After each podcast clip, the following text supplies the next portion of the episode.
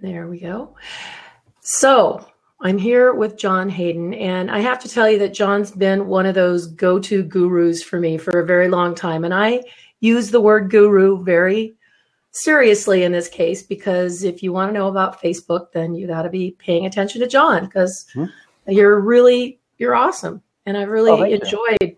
watching your uh, content develop over the years and getting to meet you at various hmm. nonprofit events.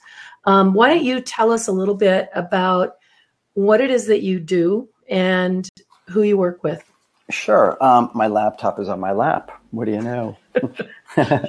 um, yeah. So, uh, so who? What do I do? I, so my career is actually sales and marketing, uh, but for for-profit companies, and I worked for uh, a healthcare company, actually Blue Cross in Massachusetts, for many years. Uh, I worked for a, a, traditional media company. We re- resold ad space for Inc. and Business Week magazine, and then I worked for a, a whole bunch of software companies for a few years, and then. Um, you know, I wasn't really fulfilled actually. And, and, you know, talk about mindfulness, right? So for me, a lot of it is knowing yourself, really knowing what do you, you know, and, and I'm not, you know, my personality, I'm not the kind of cutthroat, you know, competitive, you know, got to get on top of everyone else type of person, right? I'm not, I'm not like a typical capitalist personality or, or um, you know, um, mentality. I don't have that mentality. I think about others, and hey, if I have enough, that's cool. Uh, but if I'm creating, what I look at is really creating value, right? And so, um, and, and, this is this is a common experience I think with a lot of entrepreneurs or people that start their own gig, is that um, they're they do it mainly because they don't really like what they're doing. They don't feel feel fulfilled. This life is one life. Okay, who knows about what happens afterwards? But you know, you want to you know make the biggest dent possible in the world. And I and for me personally, I feel that it's about the value that I create and um, the kind of work that I'm doing is, is really important. So in um, in the 2000s, uh, basically what happened was, as as everybody knows, right, the economy starts tanking. Now I was selling HR software, okay, in mm-hmm. 2004 through 2008. I was selling no, 2005 to 2009, something like that, selling HR software. And if anybody knows anybody anything about um, you know co- for-profit financing, um, HR is a cost center. It is not a profit center at all. It's an expense. So if anything is going to be cut in terms of cost to a business, a for-profit business, it will be big software packages in HR. Marketing, sales, those are still really important, but that gets cut. So so anyhow, you know, I saw a lot of my friends getting laid off over time. And I said, oh man, I really got to do something different, right? Here it comes. Yeah. And I always had a dream. I had a dream that I had a couple of dreams. One was I can do my own gig and I can um, and stand behind a product or a service and and be creative and use my creativity for the work that I do, which is incredible. I went to Berklee School of Music. You probably see the guitar back there. Yeah, yeah, I went to Berklee School of Music. Cool. Yeah, yeah, and and and I I write and play music, and I have rec, uh, CD. Well, CDs. I don't have CDs anymore. No one has CDs anymore. but um, but you know, I have a bunch of stuff on iTunes and Spotify and all that stuff. I, do I make any money? No, not at all. Um, but still, I had this desire to do creative work, right? And also, um, I'm a parent. You're a parent, so you know what this is like. Well, what do you tell your kid to do for their life, right? what kind of mm. work should they do for their life? And I was looking at the work I was doing, and really, I didn't see a, a, a kind of a value, like a net value that was created. You know, great, I'm selling software and I'm making money, and the software company is making money, but mm, is it really changing lives? No. Mm. Um, so concurrently during that period, I saw my friends working for nonprofits, and even though they were making a lot less than me, I was so jealous because they were doing work that I thought was really cool working for animal shelters, homeless shelters, eh, you know, uh, making the world a better place in, in a very practical way, you mm-hmm. know.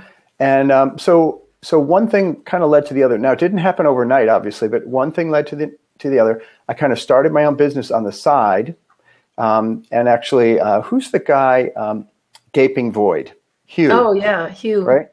Hugh MacLeod. Hugh MacLeod. He says in his book, he has got a book, I forget, 36 uh, whatever. Anyhow, he's got a book, and I have it on the shelf. I'm not going to get up and get it though because I have to take the laptop off my lap. Um, so, but anyhow, he has a, uh, a, book on entrepreneurship, being creative and being an entrepreneur. And in one chapter, he talks about don't quit your day job, which is really important, right?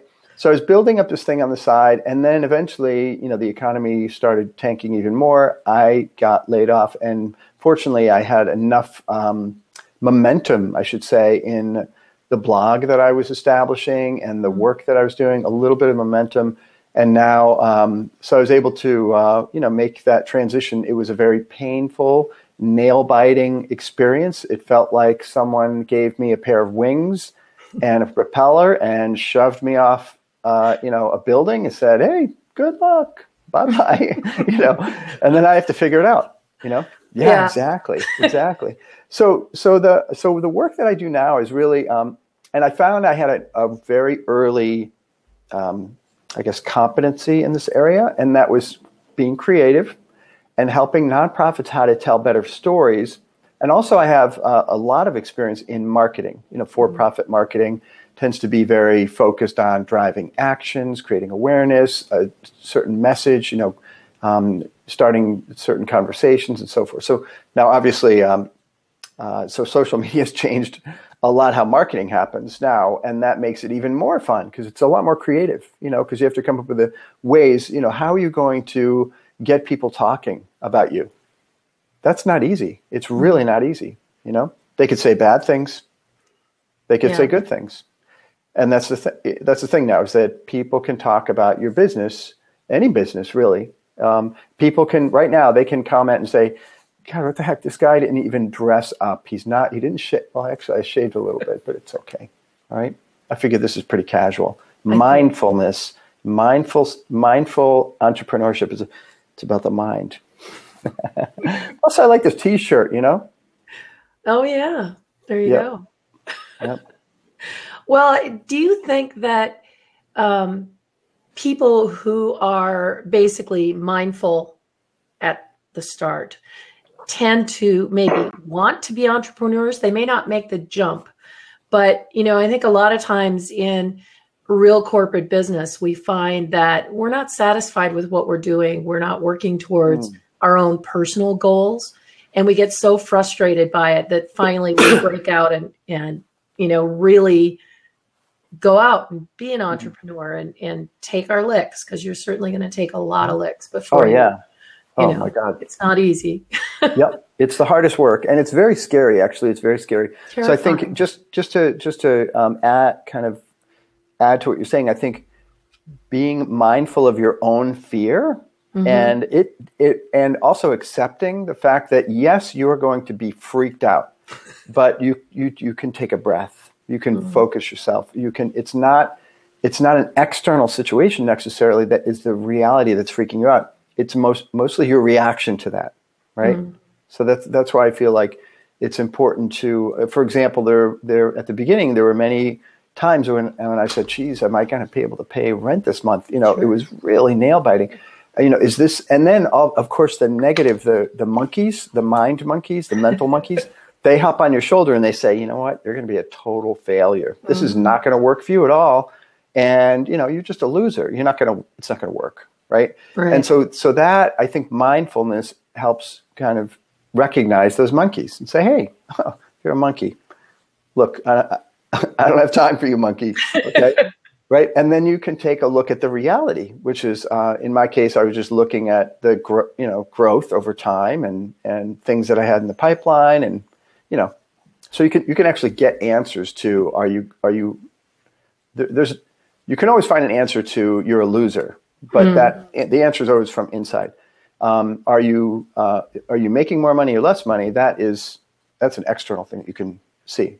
You know, are you getting more customers or not? You're getting more repeat customers or not? This is all information we could see, right? How we react to that, that's our that's kind of our own problem, I think. You know. So, what kind of support structures can we put in place to help us see that yes, progress is being made? No, mm. we're not going to die. And in that first, for me, it's the first quarter of the year leading up to the April 15th taxes that yeah. is the most stressful for me. Um, yeah. You know, I think every entrepreneur has a different cycle. Um, Mm-hmm. But that's my cycle. So this is kind of my crunch. Oh shit, why did I do this time? And Yeah. I've been doing this for 20 years. So what kind of processes do you put in place to kind of make it easier? What kind of metrics or, you know, how can Hmm. we how can we set ourselves up for more success? Yeah. Um, so I think it's really important for me personally. It's been really important to have multiple revenue streams. Okay. So, for example, um, right now I'm working on um, a whole bunch of online courses that I have on my website. Okay. Now I've it's you know it's not growing as fast as I want, uh, and certainly if I depended only on that revenue, I would be in some serious trouble. So I mix that up with consulting. Uh, I also work on designing and developing websites. I do a lot of speaking and training. Um, so, so I think for me personally, it's like mixing up the pot of money that's coming in, so that you can um, not stress out. You always have some source, some direction that you can go in. And I think, honestly speaking, there's a certain amount of freedom in being an entrepreneur because I can think on my feet. I don't have to depend on someone else to say, "Hey, let's launch this really asinine software product that no one hates, but it's got a cool brand name." It's not going to sell. You know, I know it's not going to sell. So I don't want to sell that thing. My my livelihood depends on that. The, my livelihood depends upon, uh, you know, an Excel spreadsheet that the CFO happens to fill out uh, at a public company. I, I don't want that, right? Yeah. I want to be able to do my own thing. Now, um, so what's the trade off? The trade off is a lot more, you have to be much more organized. Um, I'm not the biggest um, organized type of person. Honestly speaking, I've, I have I have ADHD, you know, which is a in some ways it's a benefit because I get think in the moment. I'm very creative, and um, but I need to create these uh, certain systems to keep myself organized. So, for example, uh, for projects, I use this project software called Trello. I don't know if you've heard of Yeah, Trello. like- Trello's awesome, and um, and then I also use uh, Google. Um, what are they called? Reminders or something like that. I have my phone. Alerts? Yeah, uh, not alerts, but actually reminders. Like in the Oh. calendar, you can give Uh-huh. yourself a reminder, or Uh-huh. a ta- I think it's called a to do or a task or something like that. And so every day I have a running list of tasks, and I can cross them off, cross them off, cross them off. You know, so so I think having the uh, system structure in place is good, uh, but also the habit. You know, just because the software is there it doesn't mean you're actually going to be using it, right? So one thing, again, you know, uh, I haven't mastered everything, and I'm far from mastering most things, but um, but I feel like having a, a, a ritual of every night looking at the day, the next day. What do I need to do? What's important? You know, checking things off. Um, what's the priority? Shifting priorities and that sort of thing. You know, so so adjusting the priority as well. And then also, you know, the other thing that I've um, recognized about myself, and you could stop me if I keep No, go. um, is that for me personally, I I'm a very I'm an introvert. Okay, so I get a lot of great. I I can keep myself endlessly fascinated all by myself in my own head. Oh, I'm having a big party all day long, but but the reality is, that I need to be around people. And actually, I focus more when I have people around me. So I'll I'll do really well in a cafe that's really loud, lots of people working. And I also um, work at a I have a I work at a co-working space in Cambridge. So I started uh, renting space. It's not really renting space. You pay a monthly fee. You, you show up. You could use any desk, uh, private meetings, and all this stuff. You know they have the amenities of an office without your own specific four walls to an office. You know. Uh, so they have coffee and whatnot. But but I go there because there are people there. There are people there working on their own gig, working on their own uh, products or whatever they're working on. They're entrepreneurs, and they're they're you know it's a really cool environment.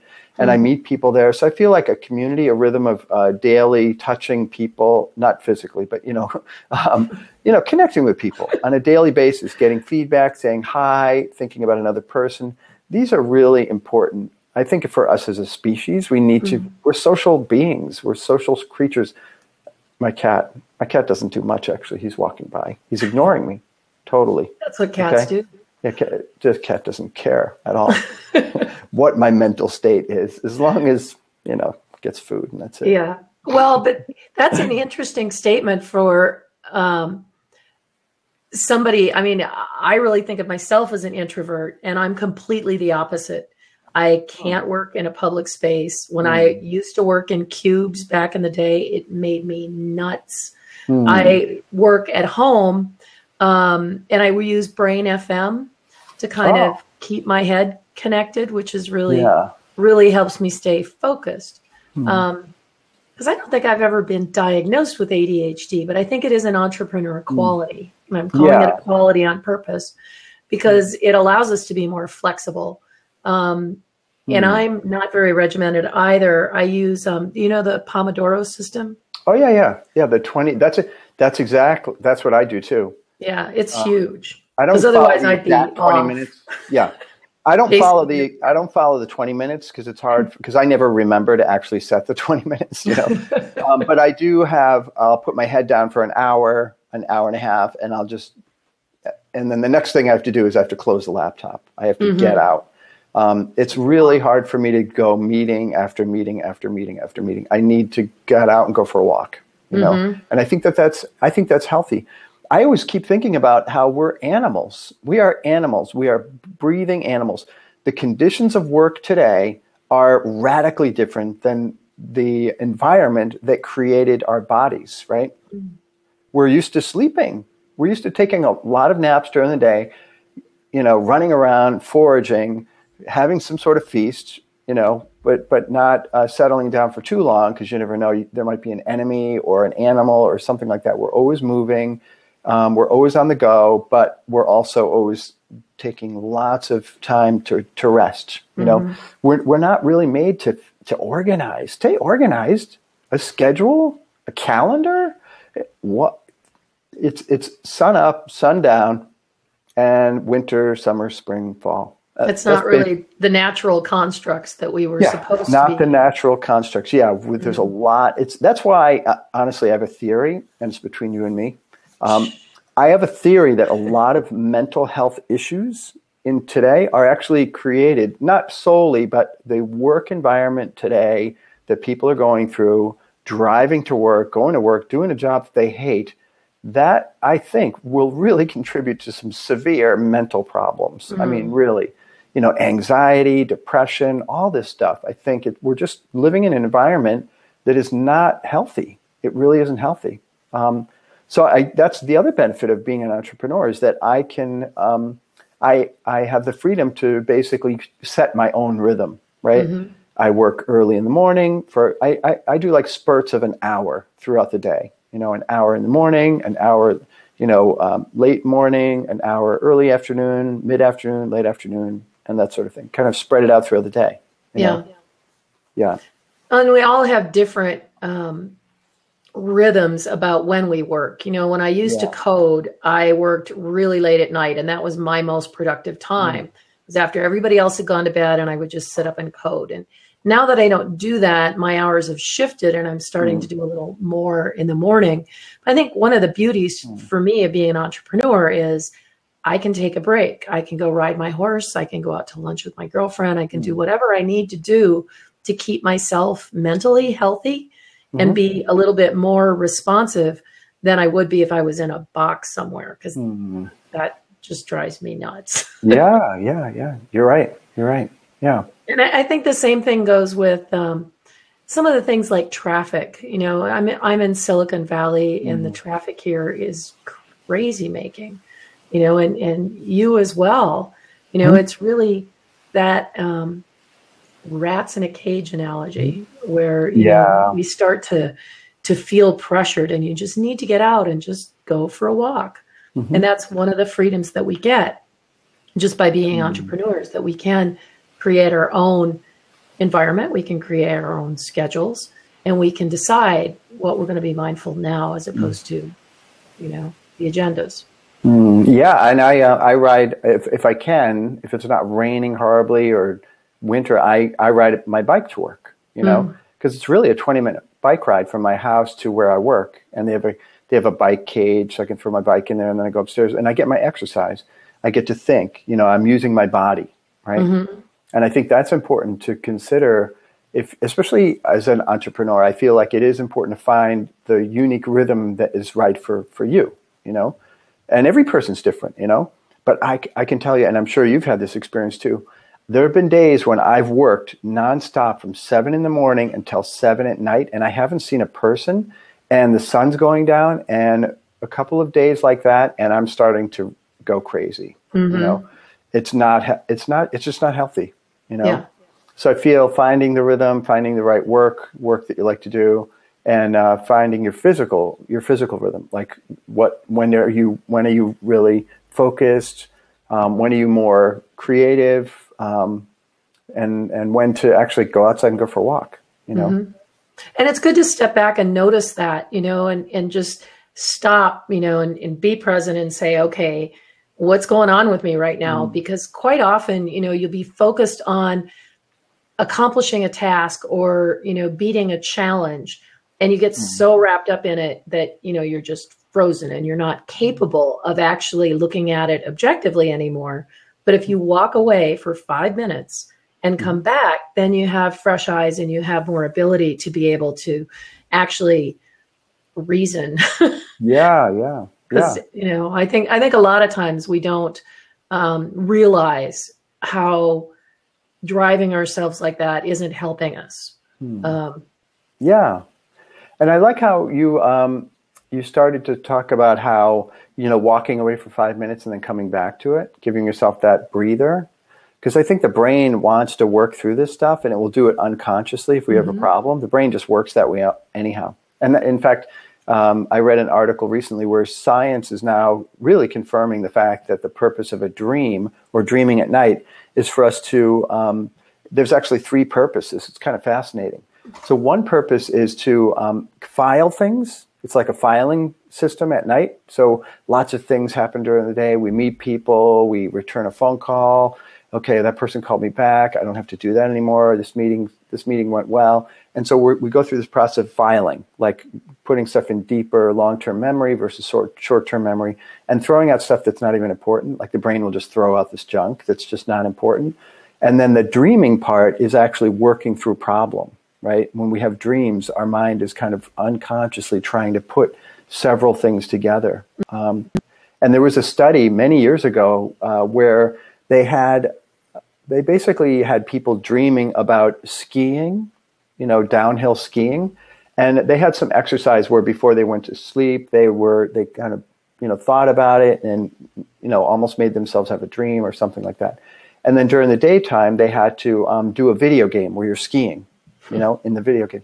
And for those people that had a dream about the video game, them skiing in the dream or moving in the dream a certain way, they did better on the video game the next day. Mm. You know, they, they actually performed better without any sort of practice or anything like that. All just with dreaming, they were they were able to figure that out. So, I think um, that's you know that's important. One thing I do uh, for me, walking is um, it's a good way to just let the unconscious mind kind of do its thing. Like mm-hmm. it's almost like an engine in the background. So I'll be walking along and you know just breathing, looking at the the world. You know, looking at the trees, the water, other people, and just walking along. And and then um, I'll have you know the ideas will kind of work themselves out. And then by the time I get back to work, something has come up. You know, some idea sprang from that walk. Oh, that's a great idea. Oh, you know. And I also do writing too. So I um, mm many people uh, have an iPhone or an Android.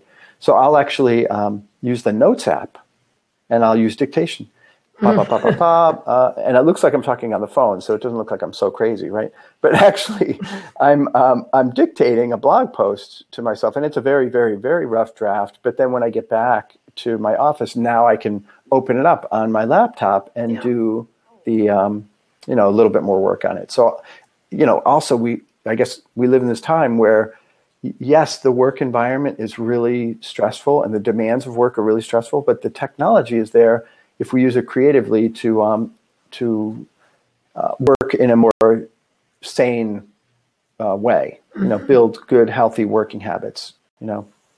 Well, I find that that stepping away part really works, especially if you can say, okay, I'm not going to think about that for 10 minutes hmm. because you're still going to think about it but it's not going to be your main focus and getting away and looking at the flowers or for me it's stupid things like washing the dishes i always have epiphanies i'm washing the dishes and I do the same thing, but I actually um, I dictate to Siri and tell her to email Evernote and Oh. then save it in the subject line as a blog post.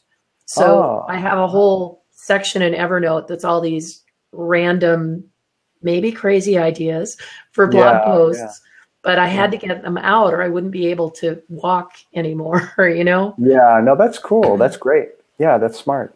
You know? Yeah, I think there's a lot of ways that we can adapt to how we work as individuals as opposed to how we work within a corporation.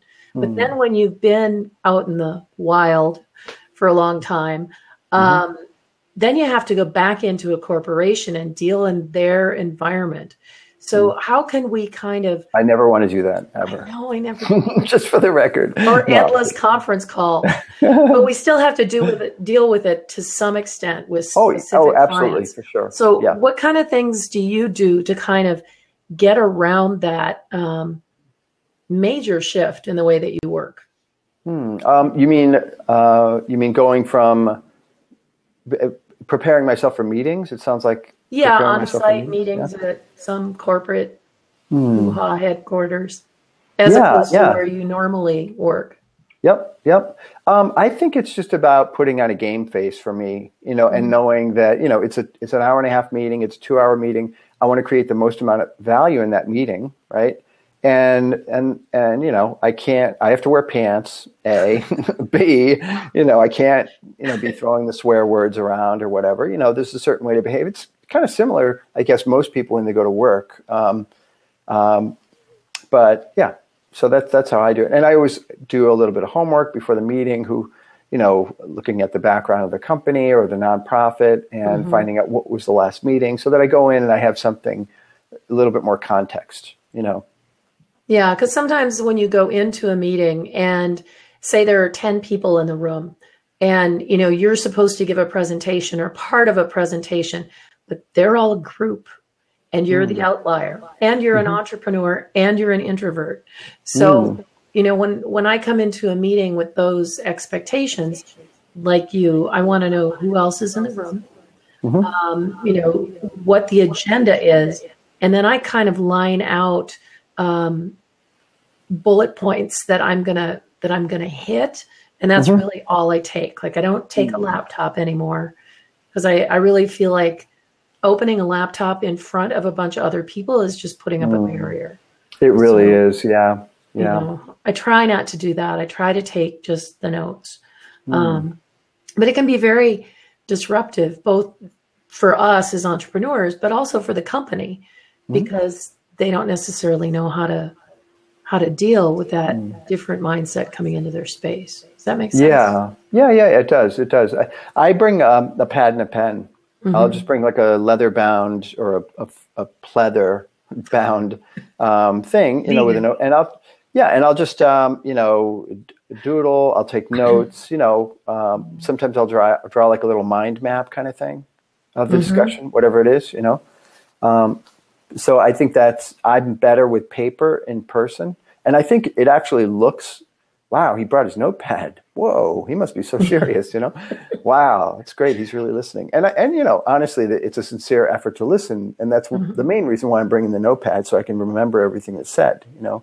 Um, so I th- again, I think um, not being stuck or limited by technology, but finding how technology can free things up. Um, there will never be an easier to, app to use than a book or a notepad. It's so you don't even have to do anything. It's always on.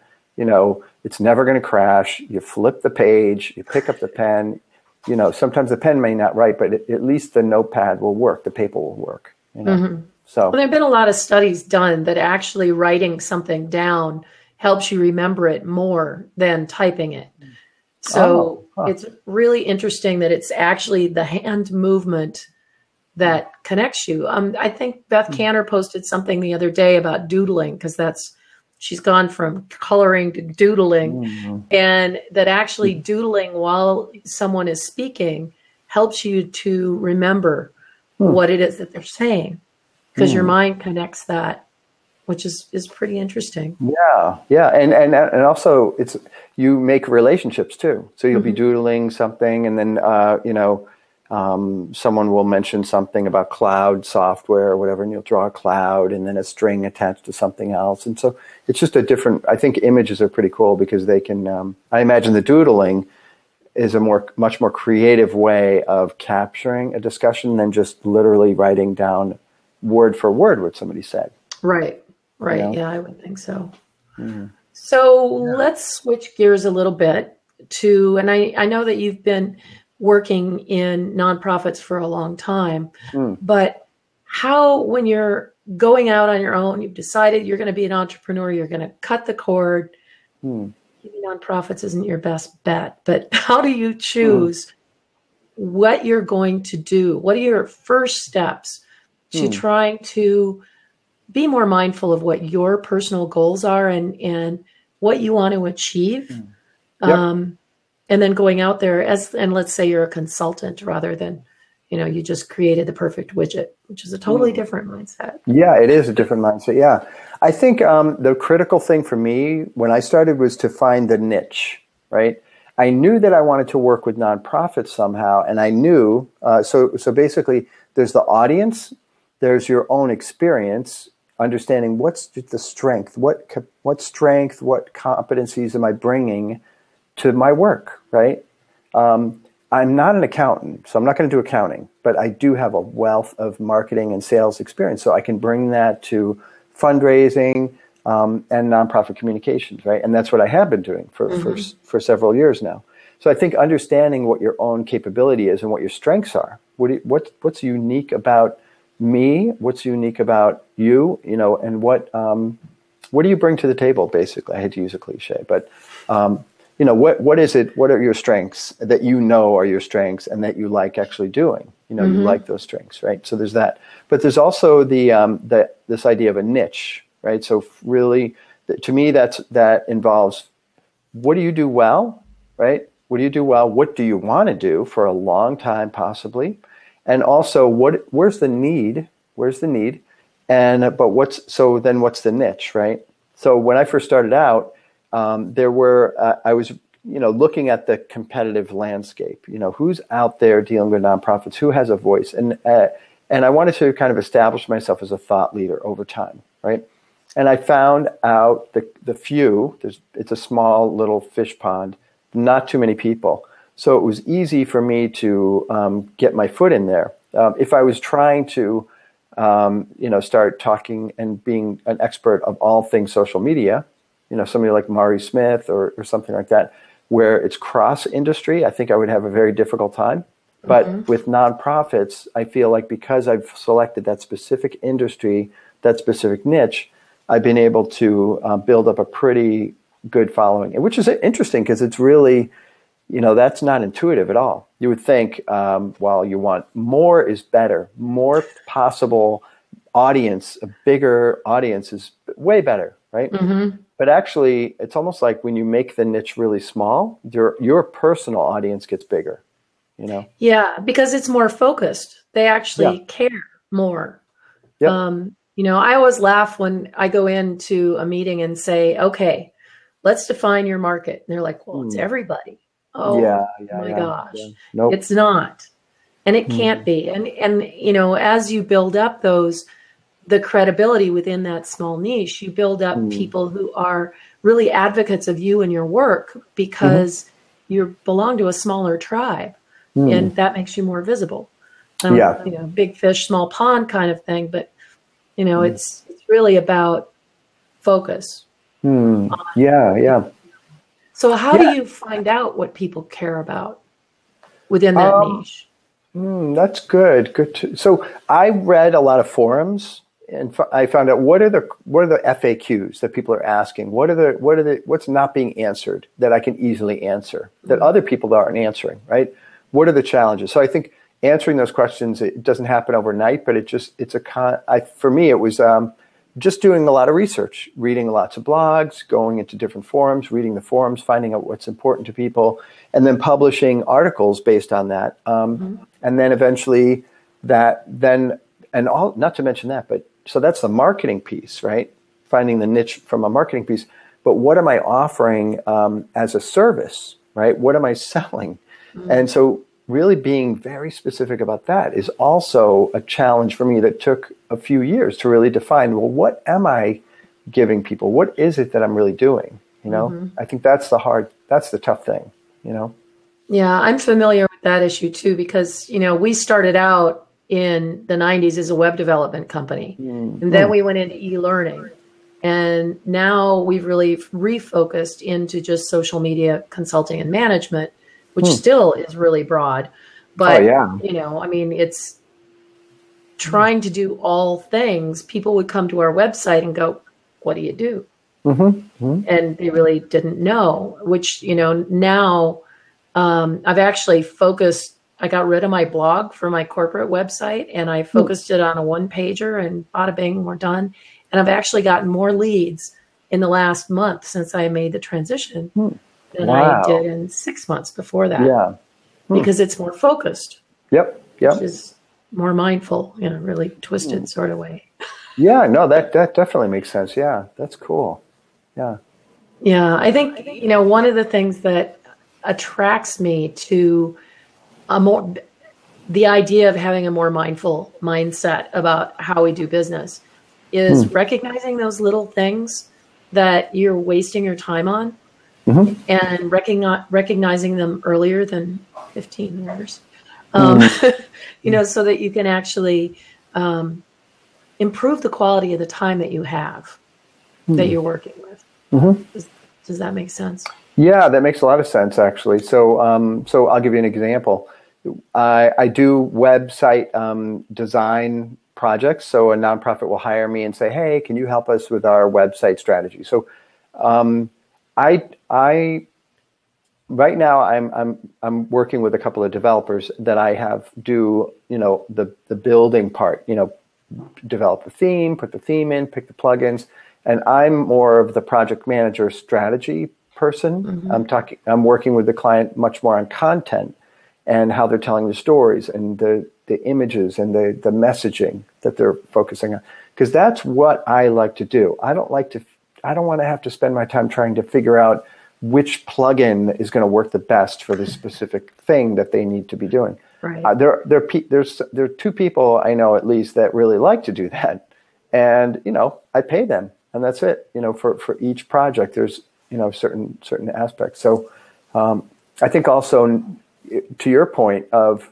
um, kind of you know working in a way that makes sense you know work doing you know knowing when to have either technology do something for you automate something or to uh, just basically have a, a, contractor or someone else help you, mm-hmm. you know?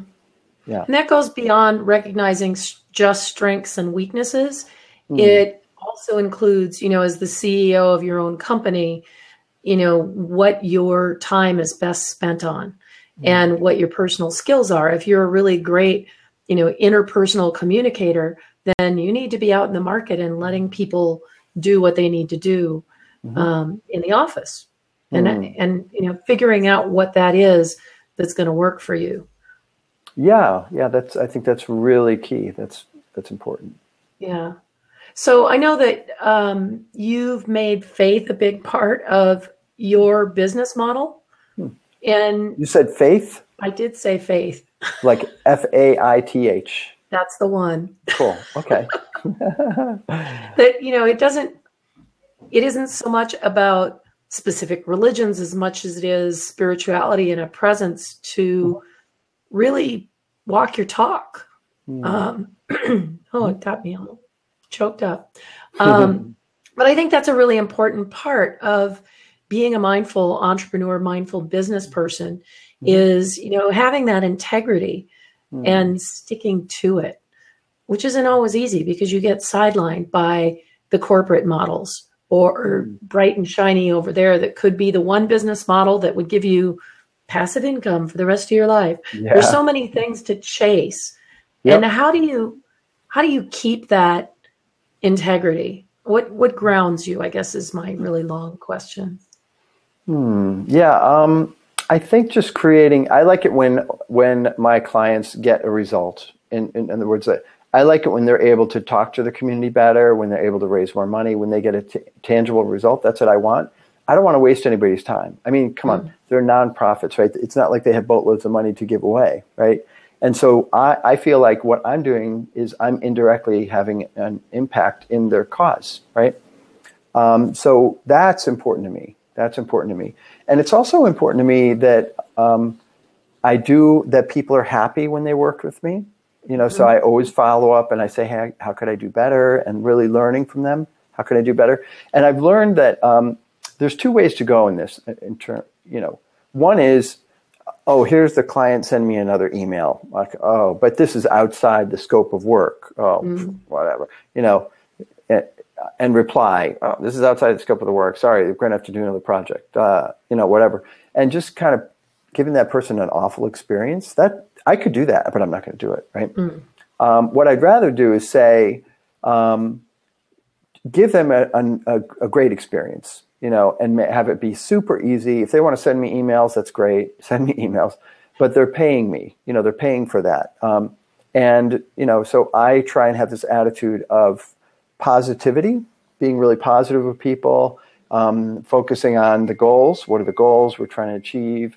Being respectful and so forth. You know, so that's that's what I focus on. So in, integrity, um, for me, honestly speaking, the integrity is not necessarily an issue right now for me because I'm working with nonprofits. I feel like mm-hmm. I'm doing really great work that I believe in. Okay. When I was working for a software company that was selling vaporware, right? You know, the integrity piece was a little challenging. Mm-hmm. You know, mm-hmm. I had to often make promises that I knew, you know, my boss wanted me to make that promise, uh, but I knew that ultimately that promise was going to be fulfilled. So that was that was re- very really difficult for me you know um, yeah yeah so so the integrity piece to me is is great um, the faith aspect comes into what's the vision that i have for this client right? What do i want? I want them to be um, you know I, it's almost like i have a vision of them dancing and and having success and a victory in whatever they're trying to achieve. Often i do training. You know i, tr- I train mm-hmm. organizations how to do their own social media. So um, and I, I, I'm always, you know, directing my intent to, or my faith, I guess, to have them have a totally satisfied, great experience and also success, right? Successful and happy. Right. Yeah. Which is what we would love all our clients to be. Mm-hmm. But mm. it's not always as easy as we think it is because, you know, so many times with nonprofits in particular, I find that they're really um, resources strapped. And when I say resources, I'm not just talking about money, I'm talking about people to do the work, to create the content, to pull all this stuff mm-hmm. together. Mm-hmm. And so they kind of, uh, you know, look to you as a superhero to come in and, you know, save the day and achieve mm-hmm. all of this. Yeah. Whether or not there's the budget there to do it or not. So sometimes you've got to kind of scale it back and say, okay, we can do this now. Mm-hmm. But, you know, how how can you adjust expectations or is that something that you do right off the bat is setting expectations on what you're going to be able to deliver to the client hmm. um, for the available resources that they have yeah i think the expectation is it's really important to set that right up front you know um, if it's if it's coaching i have um, uh, an agreement that people ha- have to sign in to, to that basically says that they are responsible for implementing all the stuff that we're talking about. They're going to be given homework each week. I'm going to follow up each week. We're going to work together in a certain way, and they have that agreement. You know, the um, if it's a website project, that's a, that's a different animal, or um, that's where you know again expectations have to be really clear right up front. Mm-hmm. You know? Yeah. Mm-hmm. Hmm. Well, John, and, al- and also the the other thing that you mentioned, which is also really key with nonprofits, is be, is recognizing the resources. So now, when I'm working with an organization, I'm finding out a lot. Well, what what what resources do you have? What systems do you have in place? What what's your maturity in terms of an organization using social media? What's your capacity? How well do you listen to your audience? Do you have a content calendar? All of these questions I'm asking, and they give me an indication of where they're at and where they need to be going next. You know. Um, and if they want to do some wild thing, you know, hey, we want to create, um, you know, our somebody on our board had a great idea for for a viral video. You know, we, we just feel like we made this video, millions of people be, would love our organization. Okay, well, you have 400 Facebook fans. Okay, I mean, you don't have a Twitter. You, you, have a Twitter account. You tweet every week or so. You know, mm-hmm. you, you, know. So there has to be some realistic expectations. I think. You know, there's no such thing as a viral video. I say yeah. there's a vir- viral video. They only happen um, after kind of hindsight, right? You're like, oh wow, my favorite viral video, and I'll maybe we should finish with this, is um, goats screaming like humans. Oh, I'm i sure love the screaming goats. How can you not love yeah, screaming goats? Screaming goats, and they sound just like human beings, humans screaming. It's like, it, but it, it's when you look at that. I mean, I don't know how many millions or possibly billions of views that video has now. Who would have predicted that that would be a viral thing? Mm-hmm. You know, mm-hmm. there's no way you can plan that sort of thing. You just can't do it you know?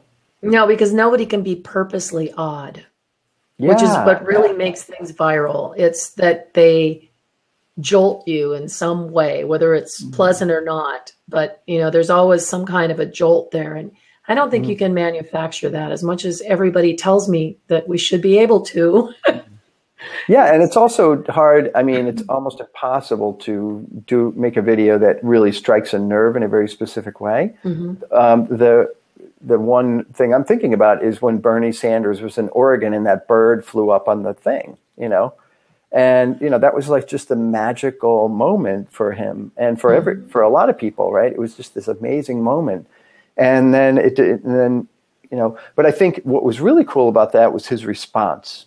You know, he mm. could have said, "Oh, what a cool bird," and the bird flew away, but he was really he really uh, very spontaneously said, "This is a bird of peace. It's a dove, and he wa- he wants world peace. No more war. No more war. Mm-hmm. And that he just nailed it. It was yeah. a, so. I think there's something to be. The lesson that I took from that was not necessarily the viral nature of it, but actually the mindset of being um, prepared. You know, what's your for a business? It's what's your uh, mission as a business, and knowing that and living that and breathing that, you're you're much more prepared to respond in the moment. So Bernie Sanders lives and breathes no more war, no mm-hmm. more war, you know, and fighting injustice. So naturally, he sees a bird like this, he's going to respond in the best possible way. Instead of doing this.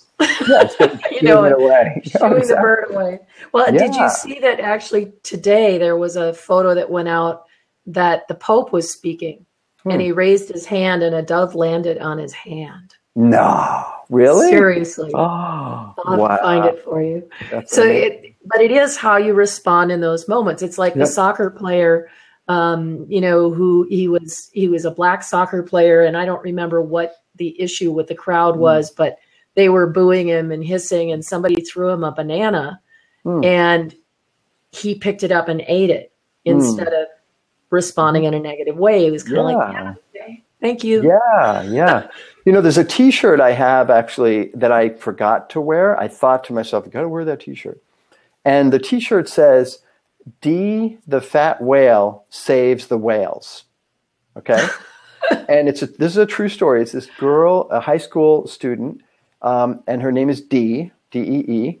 And a lot of kids were making fun of her. You're a fat whale. She's overweight. You know, you're a fat whale. Blah blah blah. Dee the fat whale. Dee the fat whale. So she says, you know what? I'm going to own this. She decided she, to sell these T-shirts Dee the fat whale saves the saves the whales, and all the proceeds go to funding um, saving the whales. That's so, so cool. She, she, owned it 100%. That's what was cool about that, you know, rather than being defeated, which is so often the the story that we hear about bullying is how mean it is, and you know, but she turned it into this positive thing. Of course, these kids they called her Dee the fat whale.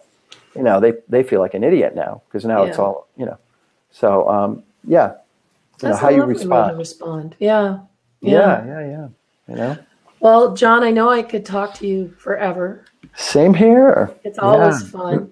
Um, do you want to leave one absolute word of wisdom? I'll give you hmm. 12 seconds to think about that. Um, for the listeners, um, just to let them know, this will be on YouTube and it'll also be on my podcast on Spreaker.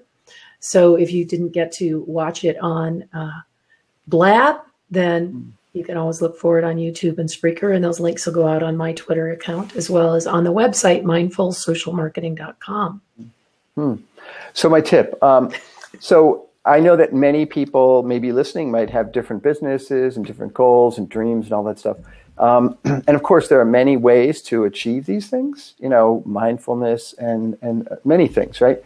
Um, but I think the biggest factor is to never give up.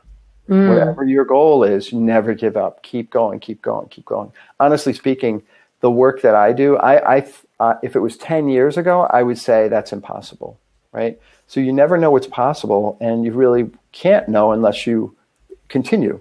So if you give up, you're not going to get there. So never give up. Never give up. That's my, I like that. my word of wisdom. Yeah. That's good. I like that. Hmm. Well, I'm going to um, pause the recording. Hi, everybody. You showed up a little late, you guys.